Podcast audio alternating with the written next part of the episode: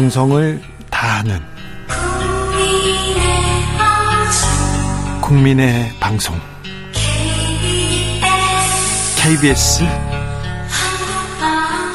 주진우 라이브. 그냥 그렇다고요.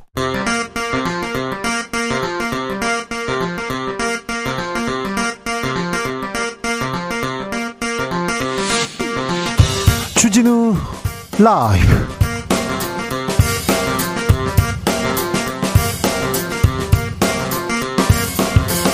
2023년 9월 12일 화요일입니다. 안녕하십니까. 주진우입니다. 김정은 북한 국무위원장이 탄 전용 열차 러시아 연내주를 따라서 북쪽으로 이동 중입니다. 푸틴 러시아 대통령과 정상회담 앞두고 있는데요. 북러 군사적 밀착 걱정이 됩니다. 국회 외교통 윤상현 국민의힘 의원과 이야기 나눠봅니다.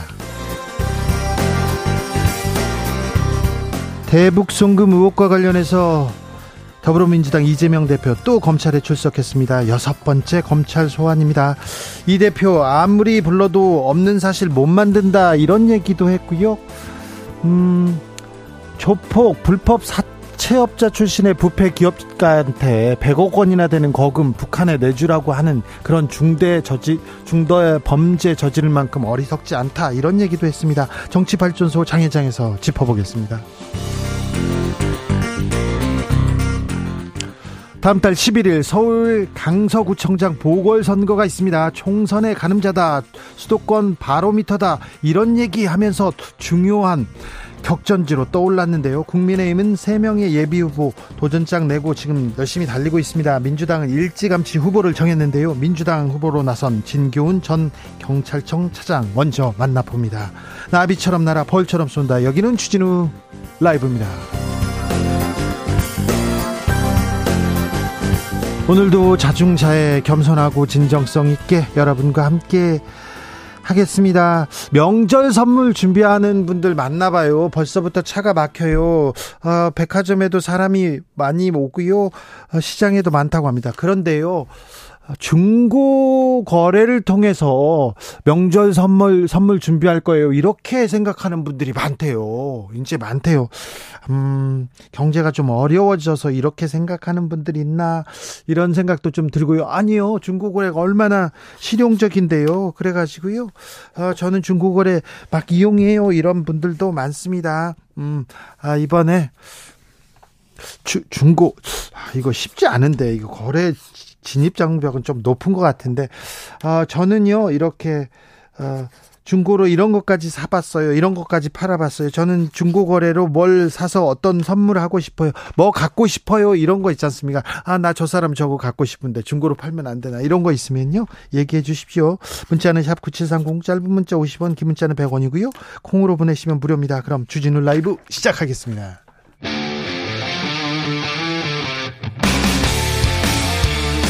탐사보도 외길 인생 20년. 주 기자가 제일 싫어하는 것은?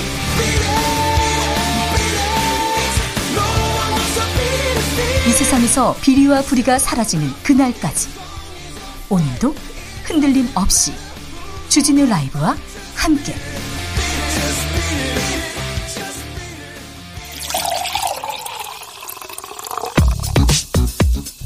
진짜 중요한 뉴스만 쭉 뽑아냈습니다. 주스.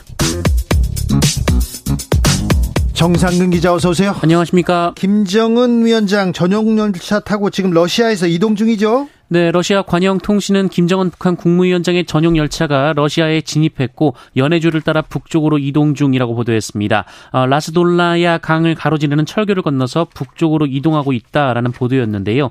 어, 이 강은 우스리스크 인근인데 이 블라디보스토크와는 조금 북쪽으로 움직이고 있다고 합니다. 아, 러시아 푸틴 대통령과 정상회담 한다는 거죠? 네, 북한 관영 매체 조선중앙통신은 어제 오후 김정은 북한 국무위원장이 푸틴 러시아 대통령의 초청으로 러시아를 방문해 정상회담을 진행할 예정이라고 공식 발표했습니다. 아, 러시아 크렘린 궁도 김정은 위원장이 수일 내에 러시아에 찾아올 것이라고 발표했습니다. 그런데 김정은 국무위원장 이렇게 동행 이렇게 살펴보니까요. 군부 실세 과학 담당 하는 분들 많이 포함됐더라고요. 이것은 어떤 의미인지 잠시 후에 저희가 2부에서 자세히 분석해 드립니다. KBS 김희철 사장 해임안이 의결됐습니다. 네, KBS 이사회는 오늘 임시 이사회를 열고 김의철 사장의 해임 제청안을 상정해 표결했습니다. 어, KBS 이사회는 표결 결과 어, 참여한 이사들이 모두 찬성했다며 김의철 사장에 대한 해임을 윤석열 대통령에게 제청한다고 밝혔습니다. 야권 이사들은 퇴장했습니다. 네, 야권 인사 5명은 표결 직전에 퇴장했습니다. 야권 이사들은 해임 제청 사유가 논의 과정에서 수차례 변경됐고 표결 직전까지 10건이었던 사유가 6건으로 변경됐다며 명백한 절차적 하자라고 주장했습니다. MBC 박문진 이사 이사장 해임됐습니다. KBS 이사장도 해임됐습니다. 그런데 효력 정지 가처분 신청 냈는데 어제 MBC 박문진 이사장은 해임 효력 정지. 그런데 KBS 이사장은 해임 유지된 됐습니다. 음. 해임 유지된 다음 날 KBS 사장 해임됐습니다. KBS는 앞으로 어떻게 될까요? 네. 지켜보겠습니다. 음. 뉴스팟 뉴스타파의 김만배 인터뷰 인용보다는 언론사들에 대해서 아, 징계하겠다고 이렇게 얘기합니다. 네, 방송통신심의위원회는 뉴스타파의 김만배 인터뷰를 인용 보도한 방송사들에 대한 긴급 심의를 한 결과 의견 진술을 의결했다라고 밝혔습니다. 아, 대상은 KBS 9시 뉴스 등 5개 방송사의 보도였습니다. 공영방송 이사진 대거 해임한, 해임한 김효재 전 방통위 위원장 직무대행이 있습니다. 그런데 언론재단 이사장 지원했네요. 네, 차기 한국언론진흥재단 이사장의 김효재 전 방송통신위원장 직무대행이 지원한 사실이 확인됐습니다. 어, 김효재 전 대행은 기자협회 보측에 기자 생활을 오래 한 입장에서 언론재단 이사장 자리는 매우 영광스러운 자리라고 말했습니다. 기자 생활을 오래 하셨어요. 그리고 이명박 청와대에 들어갔었습니다. 그래, 그리고 돈봉투 사건으로 무리를 일으킨 분인데 이분이 또 다시 언론계 쪽으로 오신다고, 예. 윤석열 대통령 한중일 정상회담 추진하겠다고 밝혔습니다. 네, 윤석열 대통령은 오늘 국무회의를 주재한 자리에서 어, 한국은 의장국으로서 한중일 정상회의를 개최를 적극 추진해 나갈 것이라고 밝혔습니다. 어떤 의미인지 잠시 후에 윤상현 의원에게 물어봅니다. 이재명 민주당 대표 지난 토요일 날 검찰 출석했습니다. 오늘도 검찰에 출석했습니다. 네, 쌍방울 그룹의 대북 송금 의혹과 관련해 제3자 뇌물 혐의로 검찰에 소환된 민주당 이재명 대표가 오늘 오후 검찰에 출석했습니다. 당대표 취임 후 여섯 번째 검찰 출석입니다. 어, 이재명 대표는 취재진과 만나 북한에 방문해 사진 한 장 찍어보겠다고 생면부지에 얼굴도 모르는 부패 기업가에게 100억 원이나 되는 거금을 북한에 대신 내주라고 하는 그런 중대 범죄를 저지를 만큼 어리석지 않다라고 말했습니다. 조사는 이제 다 끝났고요. 어, 조사를 열람하고 있다는 보도가 나왔습니다. 음, 대통령실 관계자가 이 대표 단식에 대해서 말했습니까? 네, 대통령실 관계자는 오늘 오후 기자들과 만난 자리에서 이재명 대표의 단식 중단을 요청할 계획이 있느냐라는 질문을 받고 정치 현안에 대해서는 가급적 언급하지 않는 게 바람직할 수 있다라고 말했습니다. 정치 현안에 대해서 많은 얘기를 해가지고 너무 예, 얘기하는 거 아닌가 이런 얘기를 했는데 이 대표 단식에 대해서는 언급하지 않는 게 바람직할 수 있다 이렇게 얘기했군요. 이종섭 국방부 장관 사의를 표명했다는 뉴스 나옵니다. 네, 해병대 순직 장병 수사관장의 외압을 행사한 의혹과 관련해 민주당이 탄핵 추진을 공식화한 상황에서 이종섭 국방부 장관이 사의를 표명했다라는 보도가 나왔습니다. 네. 언론 보도에 따르면 정부 고위 관계자는 탄핵 얘기가 거론되는 상황에서 장관으로서 안보 공백 사태를 우려해 결심한 것으로 안다라는 입장을 밝혔다고 합니다. 개각설 나왔습니다. 어, 신원식 어, 의원 얘기도 나오고 있는데요. 이 부분에 대해서 잠시 후에 최가박당에서 물어보겠습니다. 문재인 전 대통령 박민식 보훈부 장관 고소했습니다. 네, 문재인 전 대통령이 오늘 자신의 부친을 친일파로 지칭한 박민식 국가보훈부 장관을 고소했다고 민주당 윤건영 의원이 전했습니다. 사자 명예훼손 혐의인데요. 어, 윤건영 의원은 박민식 장관은 아무 근거 없이 문재인 전 대통령 부친에 대해 친일을 했다고 매도했다며 전임 대통령 부친까지 정치적으로 악용하는 행태를 당장 중단해야 할 것이라고 주장했습니다. 네. 강남에 싱크홀이 발생했습니다. 네, 서울 도심 강남 한복판인 봉은사로에서 지름 1m, 깊이 3m 가량의 땅 꺼짐 현상이 발생했습니다. 오늘 오전 10시 40분쯤이었는데요. 언주역 8번 출구 앞 도로에서였습니다. 어, 이에 경찰과 강남구청 등은 이 교보타워 사거리부터 차병원 사거리 방향 4개 차로를 전면 통제하고 보고 작업을 벌이고 있습니다. 강남의 싱크홀이라니. 등산로 살인 사건 피의자 최윤정 그런데 돌려차기 사건을 보고 범행을 결심했다고요? 네, 오늘 서울중앙지검에 의해 최윤종이 기소가 됐는데요. 어, 최윤종은 휴대전화에 이 범행 이틀 전부터 어, 용기 있는 자가 미녀를 차지한다라는 등의 메모를 쓴 것으로 확인됐고요. 어, 특히 지난해 5월 발생한 이른바 부산 돌려차기 사건 보도를 보고 피해자를 기절시킨 뒤 CCTV가 없는 곳에서 범행하기로 계획했다고 검찰에서 진술했다는 내용이 전해졌습니다. 네, 감옥에서 평생 그 생각하면서 아, 반성하길 바랍니다. 반성한다고 해서 뭘 달라질까요? 아, 어떻게 이런 일이 계속 그런데 모방 범행이었다. 누구를 보고 범행을 결심했다. 이런 사회적 현상이 계속되고 있는 부분에 대해서는 좀 대책을 세워야 될 것 같습니다. 주스 정상근 기자 함께했습니다. 감사합니다. 고맙습니다. 아, 추석이 다가오고 있는데요. 음, 중고로 저는 선물을 준비하고 있어요. 이렇게 얘기합니다. 대통령 선물을 받지도 않았는데 벌써 선물로 이렇게 내놨다는 분도 있는데요. 아, 9369님께서 저는요, 선물 받은 무선 청소기 팔아본 적 있어요. 저에겐 필요 없는 물건이어서 누군가에게 필요하니까 좋은 것 같아요. 아, 그렇죠. 그럴 수 있습니다. 4222님께서 저번에 아름다운 가게에서 가방 샀는데요. 값도 싸고 괜찮더라고요. 그러니까요. 4680님, 아버지 시골집에 건식 사 우나 하나 해드리고 싶은데 새 제품은 많이 비싸더라고요. 중고로 한번 찾아볼까 싶어요. 건식 사우나, 사우나도 중고로 삽니까? 어이구, 갑자기 저 땡기는데요? 오, 참. 저희 집은 작지만, 아, 건식 사우나를, 아, 예. 0147님. 저는 중고 거래로 핸드폰 사려다가요. 사기당한 이후엔 절대 택배 거래 안 하고, 직거래만 합니다. 이렇게 얘기합니다. 네. 동묘에 이렇게 중고, 이렇게 가게들이 이렇게 모여 있잖아요. 외국인들한테는 필수 코스라는데 참 재밌다는데 그냥 그렇다고요. 주진우 라이브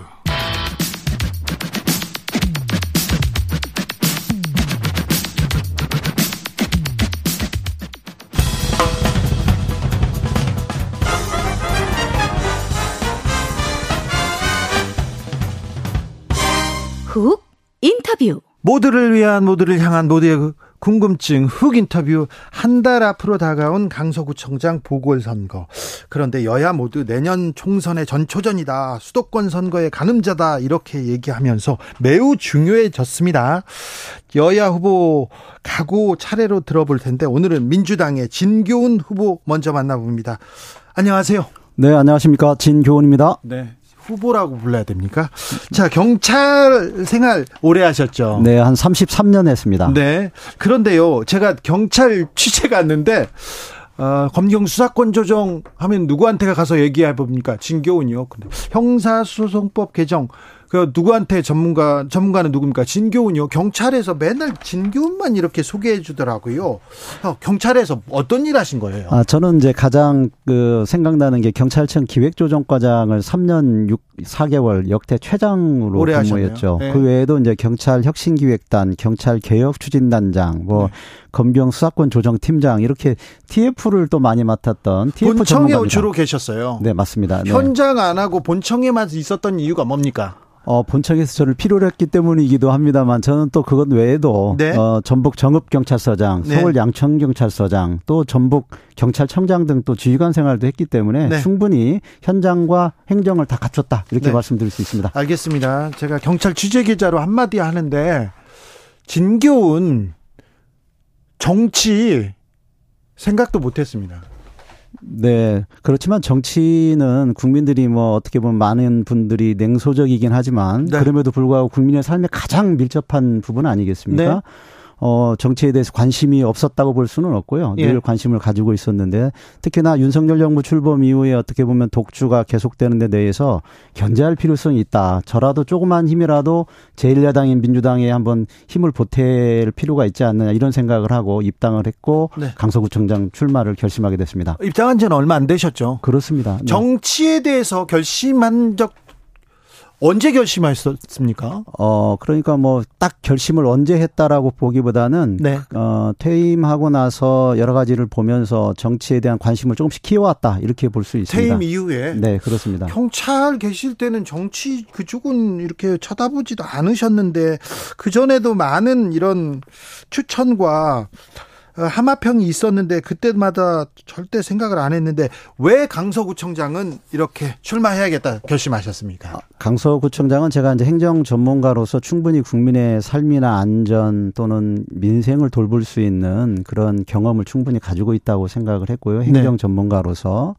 또 한 가지는 이번 선거의 중요성에 비추어 봐서 반드시 한번 이겨야 되는 민주당으로서는 이겨야 되는 선거다고 봤기 때문에 네. 제가 한번 그 역할을 해보고 싶었습니다. 네. 강서에서요? 네, 그렇습니다. 자, 진교훈이 강서의 깃발을 들었습니다. 자, 강서구 진교훈은 어떻게 만들고 싶습니까?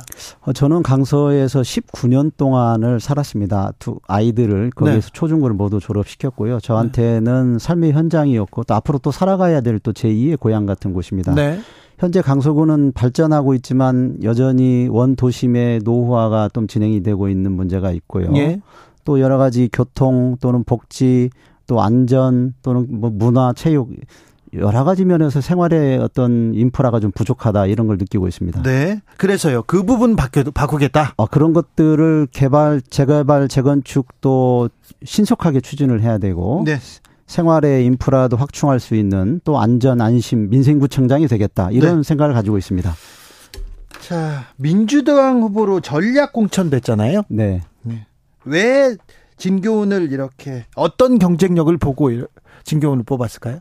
아무래도 그 저가 가지고 있는 정치 신인으로서의 신선함도 있고 네. 또 민주당의 외형과 지지 기반을 확장할 수 있는 것 그리고 본선 경쟁력을 높이 보신 것이 아닌가 이렇게 생각하고 있습니다. 경찰 내부의 신망은 두텁습니다. 경찰을 아는 분들은 진교훈 진교훈 하는데 사람들은 몰라요. 이제 정치 신인입니다. 네, 자, 그렇습니다. 자, 정치 신인으로서 자, 어떻게 이 선거에 임하겠습니까? 어, 시간이 지나면서 지지도나 인지도가 높아질 것으로 기대를 하고 있습니다. 특히 오늘 이렇게 주진우 라이브에 나오니까 네. 최소한 10% 정도 또 안 올라가겠습니까? 뭐 이런 생각을 모르, 그건 잘 모르겠으나 뭐 가장 중요한 프로그램에는 나왔습니다. 네, 네. 그런 생각을 하고 있고요. 네. 지금 아침부터 저녁 늦게까지 강서구의 곳곳을 다니면서 네. 강서 구민들을 만나고 그분들의 손을 잡고 이야기를 듣고 있습니다. 네. 그분들에게 제가 어떤 사람인지 알리고 있고요. 예. 그런 시간들이 축적이 되면 저에 대해서 잘 아실 거라고 보고 네. 네. 그런 기대감이 있습니다. 경찰 진교훈도 이렇게 현장 누비면서 민원인들 만났잖아요. 그렇습니다. 시민들 계속 만나고 얘기 듣고 그랬잖아요. 그렇죠. 네. 그때와 정치인 진교훈이 사람들을 만났는데 뭐가 다릅니까? 뭐가 비슷하고요? 아, 저는 지금 완전히 자기 자신을 내, 내려놨다. 그리고 네. 그제 자신을 한꺼풀 벗겼다라고 생각을 할 만큼 어, 저 자신이 경찰로서는 내가 경찰로 살았나 이런 생각이 들 만큼 경찰은 잊어버린 지 오래됐습니다. 아, 30몇 년간 경찰이었는데요. 아, 그, 네. 다 잊어버렸습니다. 네. 다, 네. 그런데 그리고는 지금 만나서 지금은 누구든지 만나면 저는 밝은 얼굴로 웃으면서 진짜 교훈 진교훈입니다. 네. 이렇게 네. 인사를 먼저 시작을 하죠. 아, 19년 강사 사람 진교훈입니다. 이러면서 아, 교훈을 주고 있습니까? 그렇습니다. 네. 네. 그런데 무슨 얘기를 많이 합니까? 민원인들 저기 시민들 만나면? 어 강서 구 구청장 선거에 대한 관심도가 굉장히 높아지고 있고요. 네. 그리고 민주당을 사랑하는 많은 구민들 또 시민들께서 민주당이 이겨야 된다는 말씀을 꼭 해주시고 네. 그 역할을 당신이 좀 꼭 해줘야 된다 이런 말씀을 많이 해주고 있습니다. 네. 아니 민주당 잘못하고 있다 이런 사람들도 만날 거 아니에요? 그렇습니다. 민주당이 좀 더 잘해야 된다라고 음. 하는 안타까움을 표하시는 분들도 분명히 있지만 그건 애정어린 그 그런 조언이 아닌가 생각을 하고 있습니다. 네. 국민의힘은 지금 경선 중입니다. 3파전인데 어떻게 보고 계십니까? 어, 아마 어떤 분이 나온다 하더라도 저는 제가 잘 해야 될 일, 또 잘 할 수 있는 일, 해야 그런 쪽에 집중하는 것이 맞다고 생각을 하고 있고요. 진교훈이 잘할 수 있는 일은 뭡니까? 아까 말씀드렸지만 33년의 그 경찰 행정 경험을 통해서 다져진 여러 가지 행정 경험과 네. 또 국민의 삶과 안전에 대해서 촘촘하게 살폈던 그런 경험. 네. 또 경찰 조직이 어려울 때마다 구원투수로 등장해서 위기를 기회로 만들었던 그런 전력 이런 것들을 가지고 네. 그걸 알려주고 국민들에게 아 제가 그런 역할을 잘할 수 있다는 걸 말씀드리는 거 이겁니다. 아니 그런데요 경찰은 그런데 지금 구청장은 서울시장도 좀 만나야 되고요. 그 다음에 재개발, 재건축, 그 다음에 각종 허가, 인허가 이런 거 신경 써야 되는 자리예요. 네 그렇습니다. 제가 요즘에는 재개발, 재건축과 관련한 법규나 책도 지금 읽으면서 공부를 충분히 지금 하고 있고요. 네. 제가 어 원도심의 재개발 재건축 이제는 진교훈이다. 네. 진교훈이 반드시 그 문제는 빨리 시급하게 처리하겠다. 네. 이렇게 말씀드리고 있습니다. 아, 표현은 하나 잘 졌네. 이름 따라가지고. 네, 그렇습니다. 네. 진짜 교훈요? 네, 진짜 교훈입니다. 네. 네. 자, 김태우 전 강서구청장이 유력한 후보로 떠오르고 있는데 강서 김태우 전 강서구청장 어떻게 보십니까? 어, 김태우 전 강서구청장에 대해서 뭐 여러 가지 이야기를 할 수 있지만 그 중에 대표적인 것은 네. 일단 공익제보자가 아니다. 공익제보자가 아니라고요? 네, 이건 법원에서 판결이 내려졌기 때문에요. 네. 그렇고요. 두 번째는 어쨌든 40억이나 드는 재보궐 선거를 치르는 구, 비용이 지금 들지 않습니까? 그렇죠. 네. 그럼에도 불구하고 대법 판결 후에 3개월 만에 사면 복권이 되고 네. 불과 나흘 만에 출마를 다시 선언했다는 것은 좀 네. 잘못됐다라고 생각을 합니다. 네. 네. 음, 조국이 유재면 김태우는 무죄다 이렇게 저 국민의힘에서 얘기하고 있던데 이 말은 어떻게 보십니까? 아 그거 역시 뭐 프레임으로서는 적절하지 않은 프레임이라고 보고요. 예. 대법원의 판결을 무시할 수는 없잖아요. 네. 우리나라 그래도 가장 중요한 사법부의 판결은 대법원인데 그 네. 그 대법원의 판결마저 어 그렇게 정치적 프레임으로 이용하는 것은 적절치 않고 잘못된 행위라고 생각합니다. 그렇습니까? 사오 군님께서 강서구청장을 아 강서구를 살고 싶은 구로 만들어주세요. 이런 문자가 왔습니다.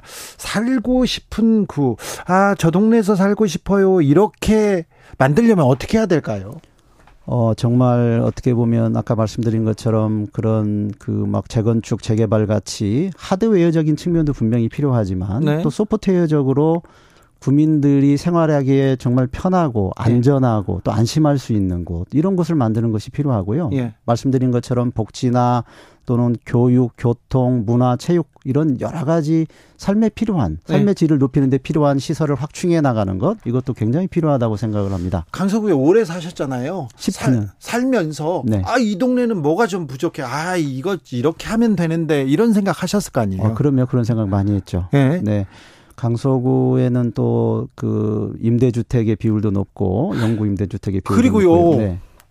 전세 사기 왕. 전세 사기도 많, 많았잖아요. 그 문제는 어떻게 하실 거예요? 작년, 아, 금년 5월 기준으로 해서 서울에서 약 2,700여 건의 전세 사기가 발생했는데요. 네. 그 중에 강서가 3분의 1인 800여 건이 발생을 했습니다. 그러니까요. 더군다나 화곡동이 600여 건 이상이 발생한 만큼 네. 가장 많은 피해를 본 곳입니다. 네. 어, 경찰과 협업을 통해서 이 문제에 대해서는 예방도 필요하고 네. 또 발생했을 경우에 거기에 대한 지원 대책도 필요합니다. 네. 어, 저야말로 경찰에 오랫동안 그런 문제를 다루었던 사람으로서 경찰과 협업해서 그런 문제에 대한 근본적인 대책을 만드는데 최선을 다할 생각입니다. 아, 그렇네요. 양천 경찰서장을 하셨죠? 네, 그렇습니다. 양천군 양천 경찰서는 다른 지역에 비해서 좀 어떤 특성을 가지고 있습니까? 양천 경찰서는 목동이 있고 신월동, 신정동 이렇게 구분이 돼 있는데요. 네.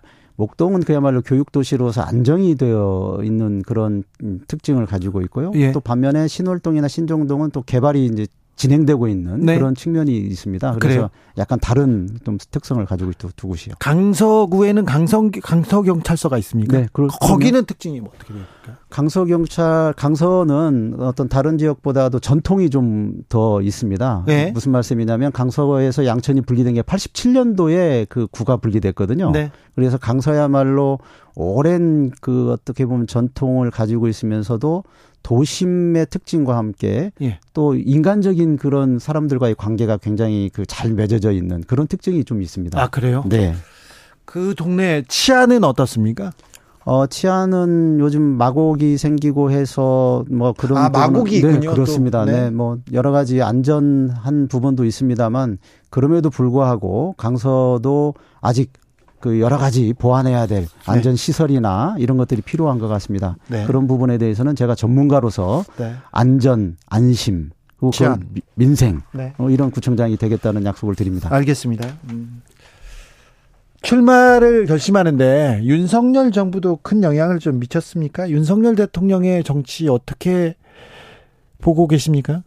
어, 안타까운 부분이 좀 많은 것 같습니다. 안타깝다? 네. 저 같은 경우는 특히나 경찰을 사랑하는 사람으로서 경찰과 관련된 그런 그, 프레, 그, 그걸 통해서 이제 그 정치를 바라보는 것도 좀 있거든요. 네.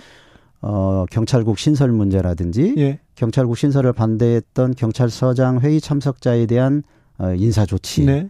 또 검사의 경찰 수사에 대한 통제를 강화하는 시행령 네. 이런 것들을 보면서 퇴행하고 있는 게 아닌가 이런 생각을 가지고 있습니다. 퇴행이요? 아, 지방자치, 주민자치, 아, 그리고 또 지방행정 그쪽 분야는 어떻습니까? 어, 저 같은 경우는 이제 아까 말씀드렸지만 경찰청에서 기획조정과장을 하면서 기획이나 또는 예산 또는 법안, 네. 성과관리, 조직관리 이런 것들을 충분히 경험했기 때문에 네.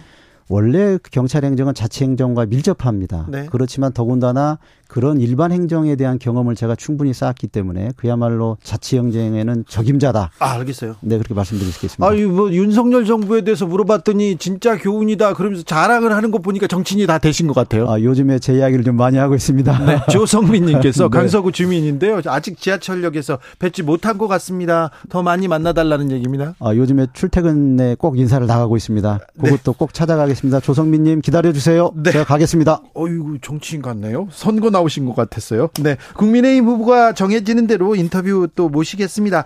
지금까지 진교훈 더불어민주당 강서구청장 후보였습니다. 감사합니다. 감사합니다. 진교훈이었습니다.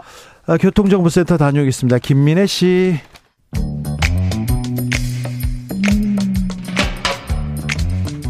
오늘의 정치권 상황 깔끔하게 정리해드립니다. 여당, 야당, 크로스, 최가박과 함께 최가박당.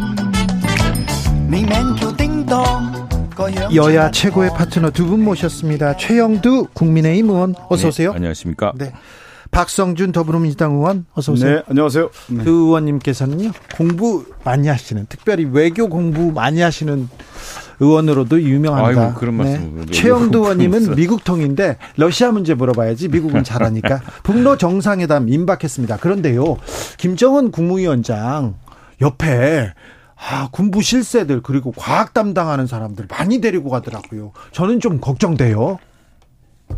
네, 그래서 지금 뭐 다들 걱정하고 있죠. 예? 이 원래 6.25가 사실은 러시아의 무기 공급으로 네. 스탈린의 제가하에 김일성이 남체한 아니겠습니까? 뭐 대통령이 조연을 하고 이 그런 어떤 리스크가 다시 70여 년 만에 다시 커지고 있는 셈입니다. 그러니까 우리 지정하기 굉장히 숙명적인데 그쪽 그 한반도가 우리가 반도로 지금 태평양을 향해 가고 있습니다만 대륙에서는 중국, 러시아, 북한으로 네. 이렇게 딱 어, 그런 공산 체제들이 딱 이렇게 있는 그, 그런 아주 위험한 상황인데 그런 것들을 어떻게 관리하는 것인가 우리가 지정학적 숙명이었죠. 그래서 한동안은 러시아도 페레스트로이카 그래가지고 우리가 참 할러 수교할 때는 참 좋지 않았습니까? 그렇습니다. 그 이후에 친구처럼 잘 지냈죠. 네, 그다음에 또 한중 관계도 우리가 네.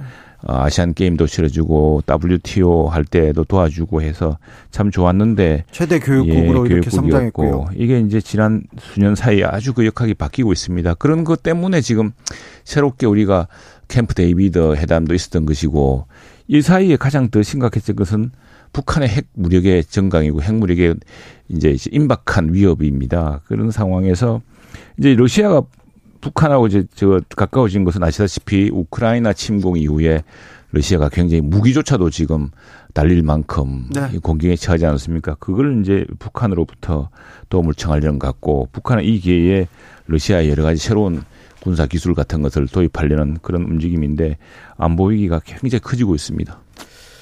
이건 이제 패러다임으로 이제 한번 살펴볼 필요가 있어요. 예. 냉전 체제 하에서는 어, 우리가 이제 50년대, 60년대, 70년대 냉전이라고 하는 것은 이념 아닙니까? 네. 공산주의 대 자본주의. 그러면서 군사 안보적인 측면에서의 냉전 체제를 강화했단 말이죠. 근데 탈냉전은 이념이 아니라 경제적인 실리적인 측면이고 이념이 무너진 상태에서의 경제 교류, 특히 미국의 engagement, enlargement라고 해서 민주주의의 확대와 개입이라고 하는 경제적인 교류를 통해서 탈냉전 시대를 맞았단 말이에요. 그런데 다시 이게 신냉전 구도로 이제 돌아왔다는 것은 뭐냐면 가치 이념 외교와 군사 안보적인 측면이 강화되고 있다라는 게 가장 큰 특징이고 더 나아가서는 뭐냐면 미국의 냉전 체제하에서는 윈인 전략이 있지 않았습니까? 네. 뭐 예를 들어 중동의 위기라든가 그러면 동북아의 위기라든가 다 같이 승리하겠다는 전략이었는데 지금의 큰 특징 중에 하나가 뭐냐면 우크라이나를 비롯해서 유럽발 위기가 우크라이나 전쟁을 통해서 다시 어디로 오게 되냐면 동북아 위기까지 오게 된 것이죠. 그러니까 러시아가 사실 전쟁을 실시하면서 유럽발 위기가 왔는데 다시 한미일이 그 경, 한미일 공조체제가 강화되고 북중로가 강화되는 측면에서의 위기가 동북아까지 오게 되는 거고 더 하나 이제 큰 특징이 뭐냐면 냉전 체제와 탈냉전 체제에서 우리나라 경제는 성장 국면이었어요. 예. 세계 경제 성장을 압도하면서 우리나라 세계 10대 강국이 됐는데 지금 우리가 이걸 그 생각을 잘 안 하는 것 같아요. 신냉전 체제에서의 가장 큰 특징은 뭐냐면 냉전 체제와 탈냉전 체제와 비교가 안 되는 경제 하강 국면에서 우리가 이 선택을 했다라는 거예요. 네. 그러니까 이게 가장 큰 이유예요. 그래서 경제 하강 국면을 뛰어넘어서 오히려 경기 침체 국면으로 갈 수 있는 이러한 상황으로 왔다는 거죠. 왜 이 얘기를 하냐면, 그러니까 냉전 체제와 신냉전 체제에서의 이 큰 특징은 뭐냐면 경제적인 측면에서가 아니라 실질적으로 이념과 어, 군사 안보적인 측면으로 더 강화되는데 냉전 체제에서는 한국은 그래도 경제 성장을 해왔다라는 거예요.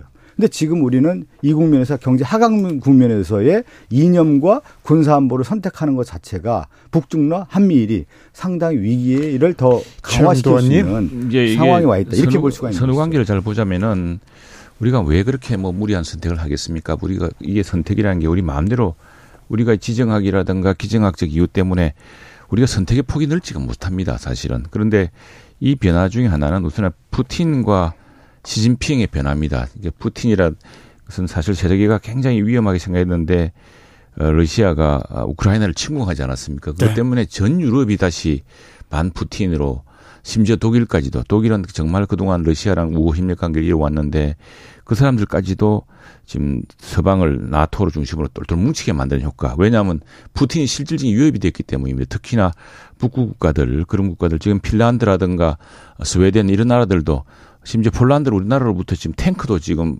이렇게 어 괜한 자주포 같은 것도 수입할 만큼 안보 위협을 느끼고 있거든요. 또 하나 이제 중국도 그동안 실용주의로 가다가 시진핑 체제, 시주석이 이제 시황제라고 불릴 만한 그런 체제가 굉장히 경직화된 체제로 가고 또 대국 굴기가 시작되면서 주변국을 대하는 태도가 옛날 같지가 않습니다. 여기에다가 중국 경제가 이제 그 내수가 굉장히 앞서 내수 중심으로 중국 경제 지금 최근에 어 화웨이가 또 뭐 반도체를 어떻게 밀수를 했는지 모르겠습니다만 어 기대를 앞지르고 자기들이 새 심폰을 또 내놓지 않았습니까? 이런 것처럼 중국 스스로가 굉장히 그동안의 경제 성장을 발판으로 그 한중 경제 교육 교육 구조가 좀 바뀌는 이런 아주 어려운 상황입니다. 어려운 상황에서 이건 우리가 선택한 것이 아니라 우리가 마음대로 임의로 뭐 신냉전을 만들고 할 수 있는 게 아니고 이미 신냉전이라는 게 네. 푸틴과 시진핑 체제로 유라시아에서 이미 시작되다고 봐야 되겠습니까? 아니, 그러니까 그걸 어떻게 우리가 어, 능숙하게 위험을 관리하느냐 이런 네. 큰 과제가 있는 것이죠. 아니 그러니까 이걸 또 하나 봐야 되는 게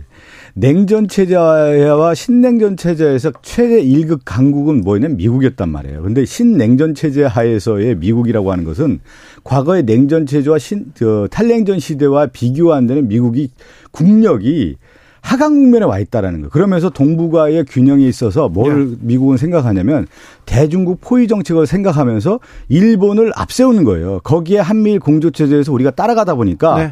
우리가 중국과도 대립각을 세워야 되고 러시아도 대립각을 세우다 보니까 오히려 최전선에 한국이 있는 그러니까 우리 측면에서는 실리 외교와 실용 외교로 가야 되는 건데 네. 여기에 너무 몰입되다 보니까 음. 우리가 잃을 게 너무 많은 것으로 지금 가고 있다라는 것을 얘기하는 겁니다. 기류 변화가 또 있습니다. 이제 네. 지금 우리가 지난주 아시안 정상회의에서 윤석열 대통령과 리창 중국 총리가 회담을 가졌습니다. 굉장히 좋은 실용 실무적인 분위기였고 한중일 정상회의 그렇죠. 나옵니다. 한중일 정상회의가 어, 중국이 적극 이 재호응을 했습니다. 이제 이게 지금 사실 중국도 약간 곤혹스러운 측면이 있습니다. 왜냐하면 그동안 어, 새로운 그 돌파구 때문에 러시아랑 이렇게 협력을 해왔는데 러시아가 북한과 저렇게 밀착하는 거 왜냐하면은 그 북러 관계 또 북중 관계도 굉장히 독특합니다. 그렇죠. 예, 예. 미묘하죠. 예. 그래서 그것이 저 저렇게 북, 북러 친밀로 갔을 때 그냥 북중 관계는 어떻게 될 것인가 도 새로운 또 변수가 하나 있는데 그런 변화 때문인지 하여튼 중국도 우리랑 새로운 관계 개선을 지금 바라고 있는 것 같아요. 그래서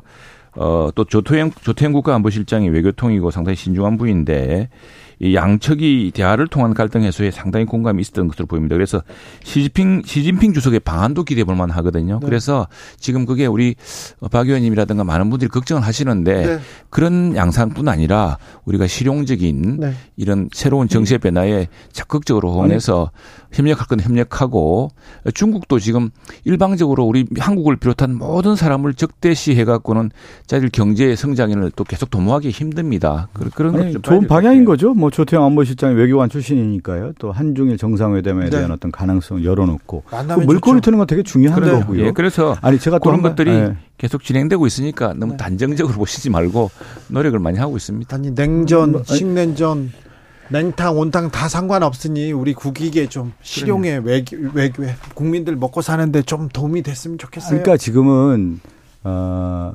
한국의 외교 정책이라고 하는 것이 어떤 단선적으로 가서는 안 된다라는 거예요. 비스마르크가 독일 통일 과정이라든가 독일의 콜 총리가 가져, 그 통일 과정을 보면은 우리가 전문 용어로 복합적 상호 의존이라고 하거든요. 모든 관계와 관계하면서 국가 간에 하면서 외교 관계를 하는 거예요. 근데 네. 우리가 단선적으로 한미일이다 한미일. 어? 중국과의 관계에서 있어서는 어, 이념과 같이 외교를 하겠다. 아니면 러시아도 그렇게 했다. 그렇게 가서는 한국이 어, 외교에 있어서의 지평을 확대하고 실질적으로 실용 외교와 실리 외교를 취할 수가 없기 때문에 저는 더좀 더 적극적으로 한중일 정상회담에 네. 이런 네. 물꼬를 트는 게 좋다. 그렇죠. 한중일 정상회담 네. 빨리 열렸으면 좋겠어요. 단선적으로 러시아. 안 하니까. 네. 아니 단선적으로 해왔죠 지금까지. 아니 그렇지 않고 러시아도 만나고 예. 북한도 좀 만났으면 좋겠어요. 대화했으면 좋겠습니다. 한미의 경우는 이게 왜 그러냐면 북한의 핵 미사일 위협이 너무 너무 저 고도화 되고 있기 때문에 네.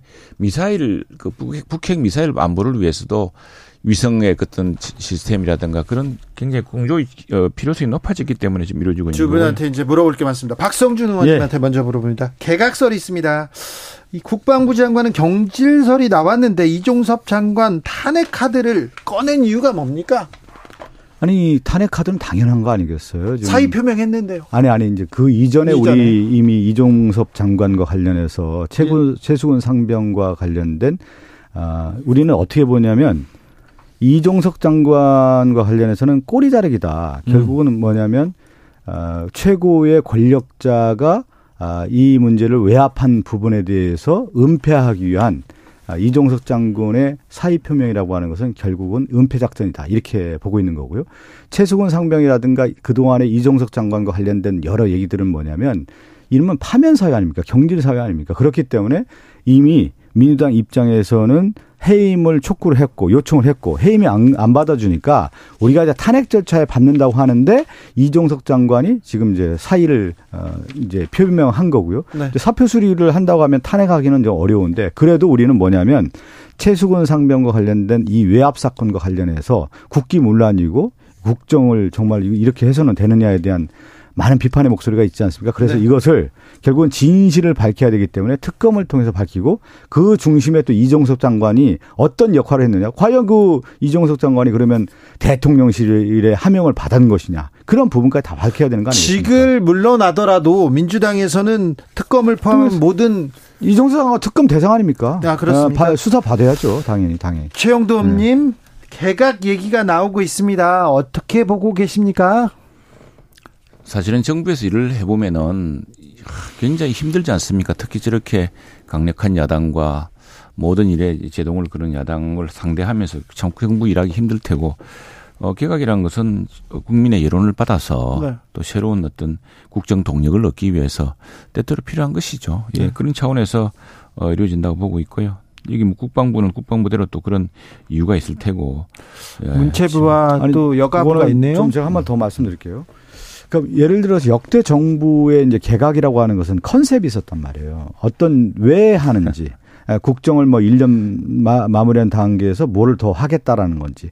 그 다음에 무엇을, 어, 하기 위해서 이러한 인물들이 필요하다든가. 그리고 국민에게 뭐 국정 쇄신을 위해서 이러한 필요한 면을 강조하다. 여러 가지 이제 컨셉이 있는 건데 지금 갑자기 어, 개각을 한다라는데 그 개각에 대한 컨셉이 없는 것 같아요. 그러니까 지금 함야평에 오르는 사람들을 보면은 도대체 이 개각은 왜 하는 거지? 그냥 뭔가를 장악하기 위한 건가?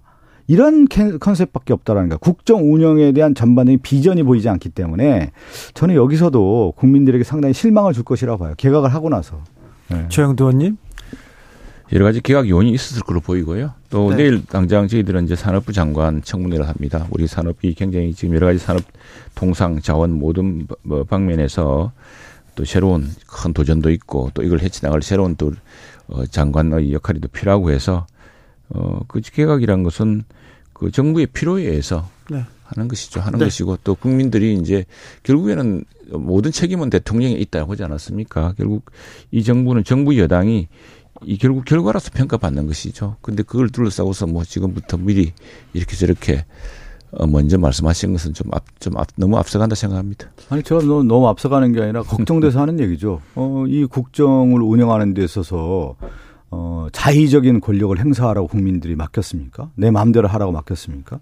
그 시대에 맞는 시대의 요구를 해결할 수 있는 인물들을 청구하고 네. 거기에 따라서 장관들을 임명해서 국정 운영을 잘해서 궁극적인 건 뭡니까?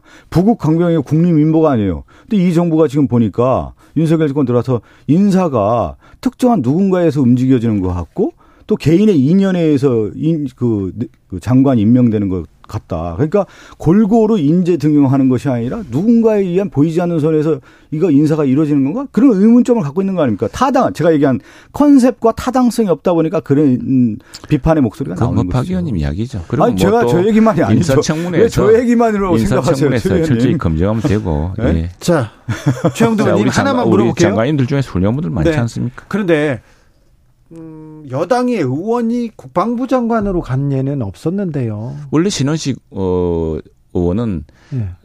합참 합, 예, 합참 출신이고 네. 예 군사 전문가 군사 전문가이기 때문에 군사 통으로 국방 통으로 국회의원이 되신 거죠. 네. 예. 자, 제가 저도 같이 국방위를 했는데 군사적인 측면은 모르겠는데 실질적으로 이분의 지금 요즘의 언어를 보면은 대통령에게 그 조아리는 모습이에요. 그리고 극우적인 발언을 하고 있지 않습니까? 네. 그렇게 해서 장관에서 뭐를 하겠다라는 겁니까? 말마다 그 여기까지 하고요. 신원식이 개인적으로 잘 아는데 네. 요즘에 그 신원식 위원회 그 홍범도 장관 발언이라든가 네. 전반적인 극우적 발언을 보면은 과연 국방부 장관으로서 만약 임명이 된다고 할 수 있겠느냐? 청문회 철저하게 검증해야 돼요. 그게 무슨 극우적 발언입니까? 홍범도 장관은 다른 논란의 맥락이 있는 거예요. 유인촌 전 장관도 한마평에 올랐는데 유인촌 전 장관 어떻게 보셨어요? 유인촌 장관 국민적인 인기 스타 아니었습니까? 탤런트 때. 탤런트 때 네, 잘했고 배우였다.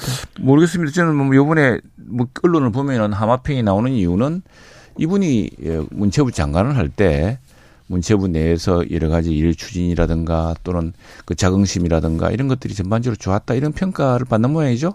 아니 그 그거 그것까지는 아닌 것 같은데요. 네, 반문을 하세요. 앵커에게 아니 그거는 아닌 것 같은데요. 아니 저 최영두 의원님 벌써 이건 아니다라고 생각하니까 반문하는 거 아닙니까? 저는 좋아합니다. 저는 유인촌 같은 어. 분이 아유 저렇게 인물도 좀 중후하고 아니 근데 대답이 제가 느낌이 확고하지가 않아요. 아니 왜 이래요 지금 막이오는 무슨 뭐 정부당 잡듯이 그렇게. 자 정관편님께서 외교와 국방은 정쟁 대상이 아닙니다. 여야가 힘을 모아 모으고 아니 제가 해야지, 아니 저 최영주 의원님 말씀한 지금 뭐 임명을 안 했기 때문에 제가 논평한다는 네. 거 절제하고 제가 아까 컨셉 얘기를 한 거예요. 예. 만약에 유인촌 전 장관을 다시 문체부 장관 한다고 하면 국민들이 누가 납득하겠어요? 그리고 국민의힘에 있는 국회의원들이라든가 윤석열 대통령을 도왔던 많은 정치인들이라든가 그 세력들 있잖아요. 네. 그러면 그분들은 그러면 윤석열 대통령 안 도왔던 거예요? 이분만 그러면 윤인촌만 도와, 도왔던 겁니다. 여기서 제가 얘기하는 게 잠깐만 네. 보이지 않는 손이 움직이는 것 같다는 느낌을 보이는 거죠. 이래서. 이래서는 안 된다는 거예요. 자, 아, 모르면서 뭐 모르면 보이지 않는 손이고 뭐. 보이지 않는 손 하니까 타당하지가 않잖아요. 이건 누가 누가 이걸 타당하게 생각하겠어요? 보이는 손은 아니잖아요. 제가 박당 정치율 네. 떨어집니다. 아니, 제 의원님 민주당 이거 누가 인사 이걸 타당하다고 생각하겠어요? 아니 국회의 국회 국민의힘 의원들한테 여론조사했으면 좋겠어요. 역대 그 이 내각들 구성 보면은 네. 과거 노태우 정부 때 했던 장관을 노무현 대통령이 정부가 바뀌었는데도 중요한 경우도 있고 그렇습니다. 지금은 내부, 내부 평판이 있기 때문에 MB 정부 15년 전으로 돌아가는 거 아닙니까? 자, 민주당 이재명 대표가 오늘 오후 검찰에 출석했습니다. 자, 사흘 만에 재출석인데요. 이재명 대표의 검찰 출석 어떻게 보셨습니까? 저도 그 출석할 때 지금 수원지검에 가서 어, 당 대표님 소환 조사하는 모습을 좀 지켜봤습니다. 근데 소환 조사가 오늘 1시간 50분 만에 네. 마쳤다고 하더군요. 그럼 도대체 왜 소환 조사를 한 겁니까? 그동안에 수사를 1년 반 이렇게 오랫동안 해와가지고 몇 번 이후 여섯 차례 좀 부르고 있지 않습니까? 검찰이라고 하는 어, 수사가 임의 수사로 되는 것 같은 느낌을 받는 거죠. 그들의 마음대로 했을 때 언제든지 부르고 또 발표하는 거 보면 피의 사실 공표하고 이런 모습을 볼 때 있어서는 안 될. 그리고 어, 지난번에 5차 조사에서도 시간 끌기만 했다는 거 아니겠어요? 구체적인 사실에 대한 검증이라든가 조사가 제대로 안 돼 가지고 무, 무, 질문 또 하고 또 하고 그, 그 사건과 상관없는 질문하고 이렇게 해서 야당 대표를 아, 정말 모욕주기 수사를 이어가고 아니, 있는 뭐 거에 대한 그 수사 피하고, 수사에 대한 부당성에 대한 그 수사 피하고 재판 피하고 어, 극단적인 저 뭡니까? 뭐 구속되는 일을 피하려고 당 대표 해가지고 지금 이렇게 무리해서 대운 거 아닙니까? 온 당을 흔들고. 그런데 저는 이재명 대표 단식도 그렇고 뭔가 전략을 잘못 짜고 있는 것 같아요.